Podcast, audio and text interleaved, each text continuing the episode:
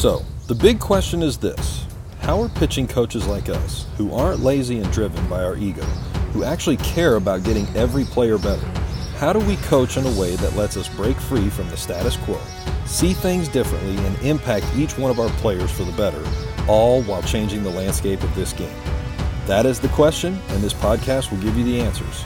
My name is Andy Powers, and welcome to the Pitching Secrets Podcast. Hey guys, how's it going? Andy here. Man, I'm glad to have you with me. I'm really excited about today's episode because it's going to dive into and tackle something that I know, I know that a lot of pitching coaches, instructors, even parents, I mean, pretty much everybody, quite honestly, uh, has questions about and that they're looking for for understanding and clarity on.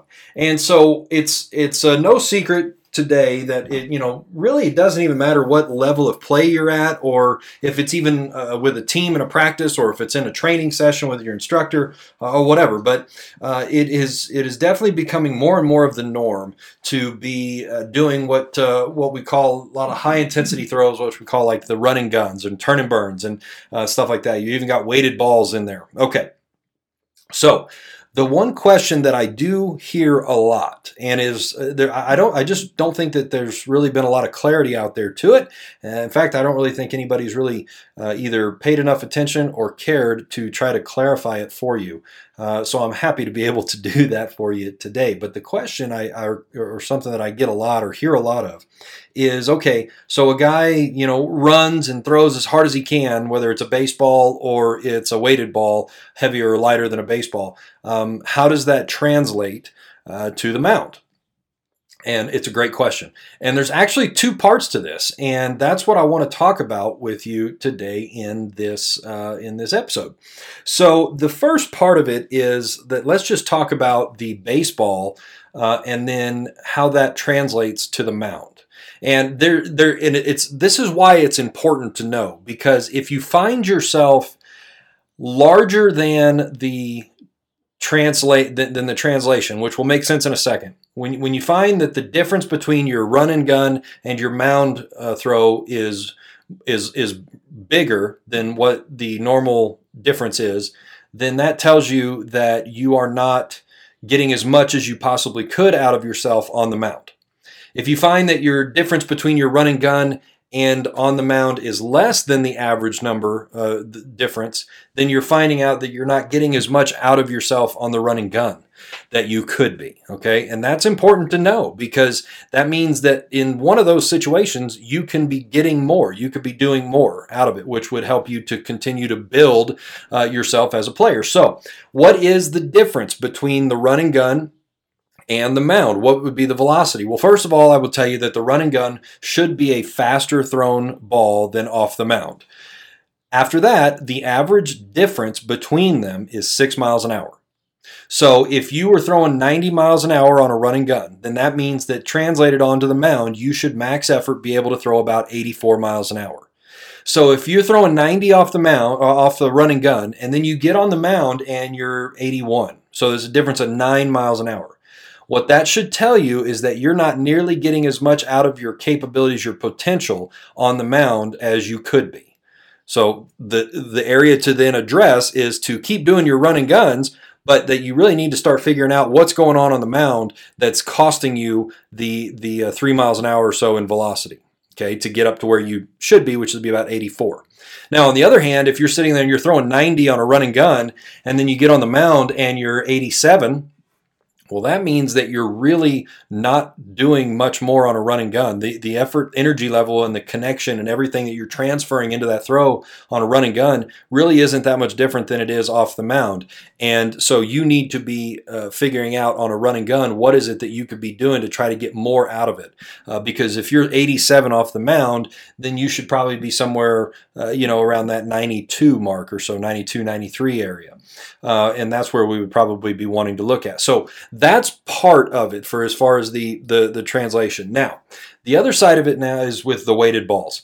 And so you've got, let's just say, you know, that the baseball is five ounce ball. So you've got heavier balls, six, seven, eight ounce balls, and then you've got underloads. So you've got four ounce balls, three ounce balls.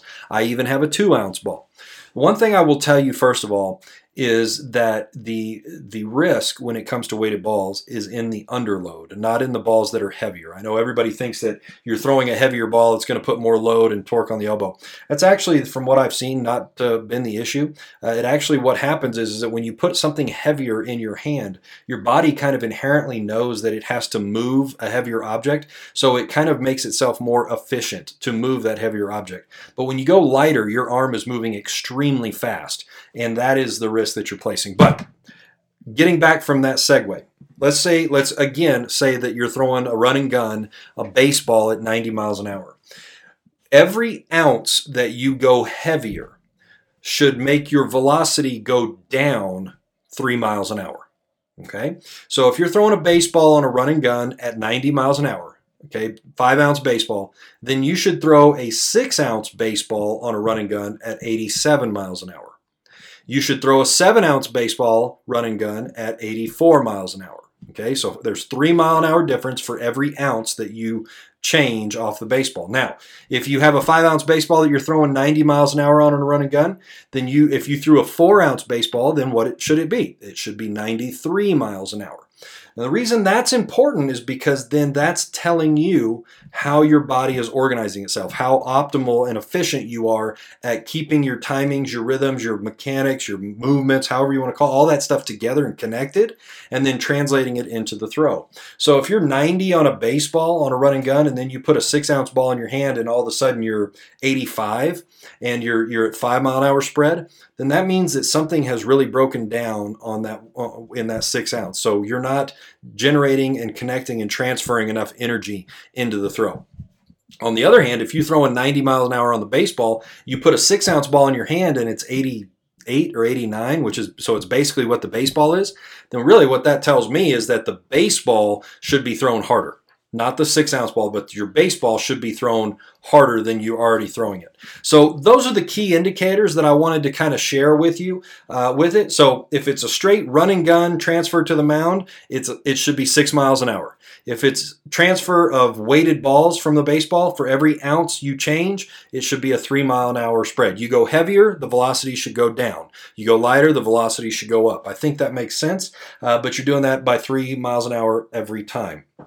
So, anyways, I just wanted to try to just put that out there and, and kind of make that uh, a little bit more clear to you, hopefully, uh, so that you can kind of use that as an opportunity to figure out are your guys right where they're supposed to be? Are they overperforming, or, or more so, maybe are they underachieving and underperforming based off of what they're doing when you take those those uh, those kind of those metrics and, and put them into place. Okay, so I'm glad that you joined us here. It was just a quick one I wanted to get into today, but I thought one that would I know provide a lot of value to a whole lot of guys. And as always, if you feel like this this could help other people, please feel free to share this uh, with uh, other coaches, maybe other players, anybody that you think of that needs to uh, to hear this information. And good luck to you, and continue doing your thing and being a pitching boss. I'll talk to you later. I hope you enjoyed this episode of the Pitching Secrets Podcast. If you want to learn more secrets to enhancing your pitching coach abilities and add to your playbooks, all while breaking free from the current status quo of today's coaching, then I want you to join me in my movement to becoming a pitching boss. To start, I'd like to give you a free three day masterclass for pitching coaches.